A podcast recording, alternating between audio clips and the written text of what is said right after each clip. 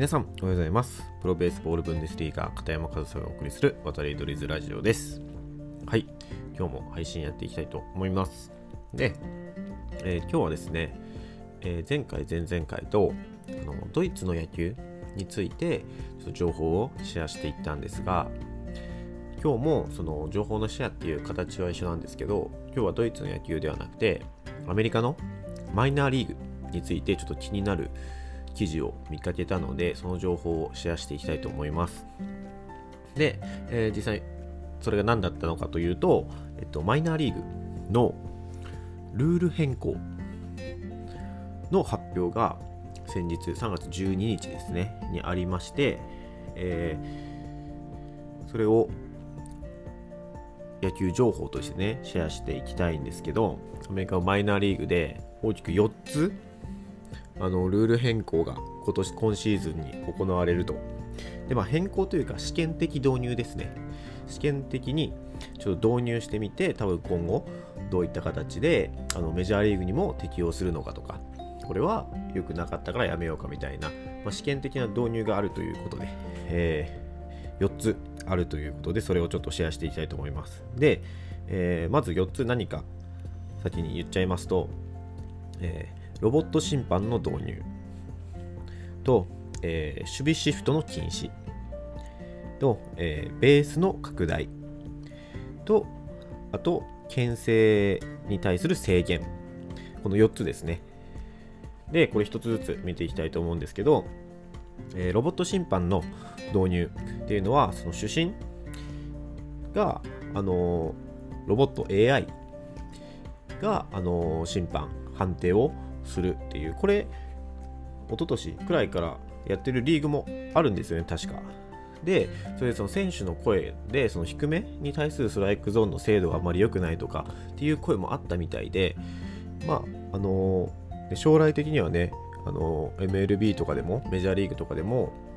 導入は多分検討されてることだと思うんですよね。なんですけどそういったその選手からのあの不満というか改善の声が上がっているということでまだ一応その試験的な導入という形なんですかね。これはえっとシングル A のサウスイースト地区でロボット審判の導入が行われるようです。で、えー守備シフト。次の守備シフトの禁止ですね。守備シフトの禁止っていうのはそのメジャーリーグでよく目にするシフト。例えば左バッターの時に、えーショートストップの選手もベースの右側セカンドベースの右側に立って、えーセカンドベースマンはもっと後ろに下がってみたいな。でサードベースマンがもうショートのとこにいたりとかもう完全に右側だけに打球が飛んでくることを想定した守備シフトって年々増えて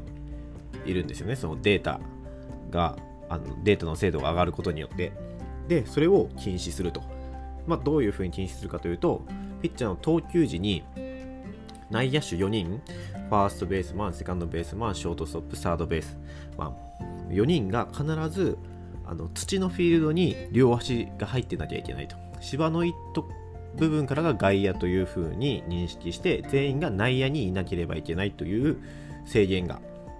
かかるようです。で、まあ、詳しく見ていくとあのセカンドベースの右側に2人左側に2人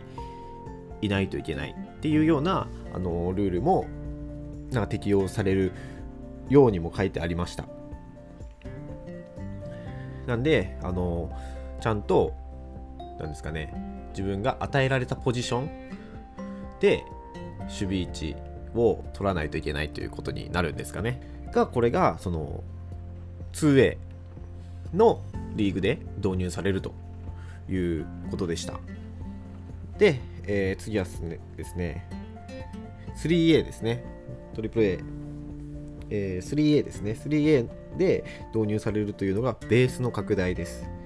ベース、えーホームベースを除く1塁2塁3塁ベースが今まで15インチ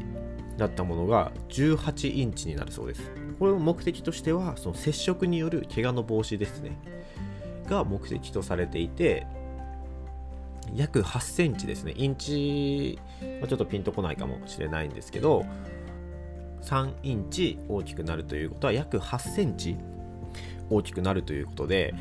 あのーこれを行うことによってですね少し類間が狭くなるということになりますね。なんでこうなってくるとねちょっとルールの改正というかねあのでそういった基盤が変わってくるのは僕はちょっとどうなのかなっては思ったりするんですけど、まあ、まあこれも導入されるということで、まあ、試験的ということなんでちょっとねこう今年のねそのマイナーリーグの結果はね去年とどう変わったかなっていうのは比べて比べていかないといけないのかなっていうふうに思いますね。で、えー、もう一つ、牽制についてなんですが、これは、えー、シングル A のリーグで導入されるようなんですが、えー、左投手も軸足をプレートから外して投げなければいけない。今まではあの軸足はそのままで左ピッチャーですね、え、右足を上げてまっすぐ踏み込めば牽制してよかったんですけどそうではなくもう軸足をプレートから外してから投げないとボークになってしまうと。それプラス1打席につき1打席につき2回まで牽制していいと。ただ3回目してもいいんですけどそれがセーフだった場合その牽制はボークとみなされると。いうことがルールとして導入されると。で、あのー、まあいろんなね理由があると思うんですけど、あのー、まあ、一つのね僕ちょっとこれを調べてみていろいろな記事を見てみて思ったのが、まあ、一つの理由としてこういったルールが導入されるというのはまず一つは怪我の防止。あとはあの試合展開のを早くするため時間を短縮するため。なのでそのイニング間の時間もあの短なんていうんですかね。イニング間の時間もあの何秒以内にっていう制限がかかったりしてその時間短縮に役に立つようにというルールルールの変更改正みたいなんですけど他の記事を見てみるとあのベースの拡大だったりシフトの禁止っていうのはある意味あの盗塁をしやすくするためとか内野安打が出る出やすくなるためだったりあとシフトっていうことでその打率が上がるヒットが出やすくなるためっていうあの側面もあるみたいなんですよね。それを求めていると。そういう結果を求めていると。でもこれって矛盾してますよね正直。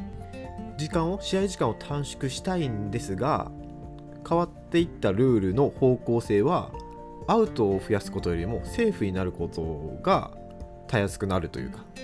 ヒットが出やすくなったり内野安打盗塁がしやすくなったりアウトを増やさないと試合って終わんないじゃないですか。だからなんかちょっと矛盾してるなっていう僕はちょっとした疑問が生まれましたねこのルールの変更とその理由を見たところ。なんでちょっと一概にはね何がいい悪いっていうのはね、まあ、試験的導入ということなのでまあ試してみようっていうことでそういった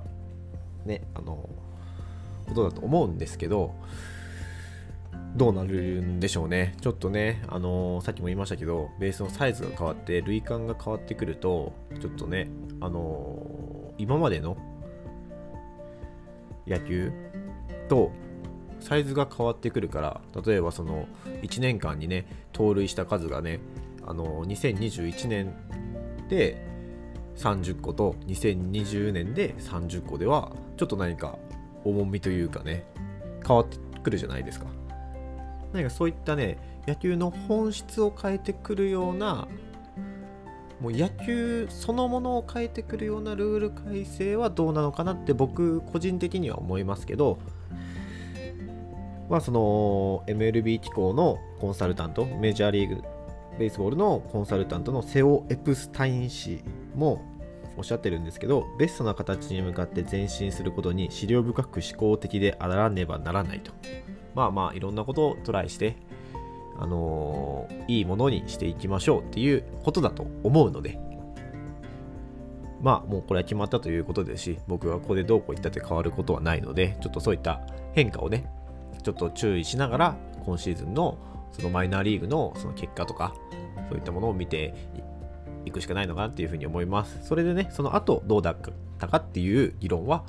した方がいいのかなっていうふうには思いますね。はい。じゃあ今日はですね、あのマイナーリーグのルール変更、今シーズンのルール変更について情報をシェアしてみました。その後ね、ちょっと僕の個人的な考えもお話ししたんですが、皆さんはどう思いますかね、この変更についてね。まあいろんな意見があると思いますが、もう決まったことのようなので、まあちょっとそれは、あの今シーズンやってみてもらって、その後考えてみるっていう形になるんじゃないでしょうかね。はい、えー、今日はマイナーリーグのルール変更の発表を受けて、その情報のシェアと僕のちょっとした考えをお話しさせていただきました。今日も最後までお聴きいただきありがとうございました。片山和沙でした。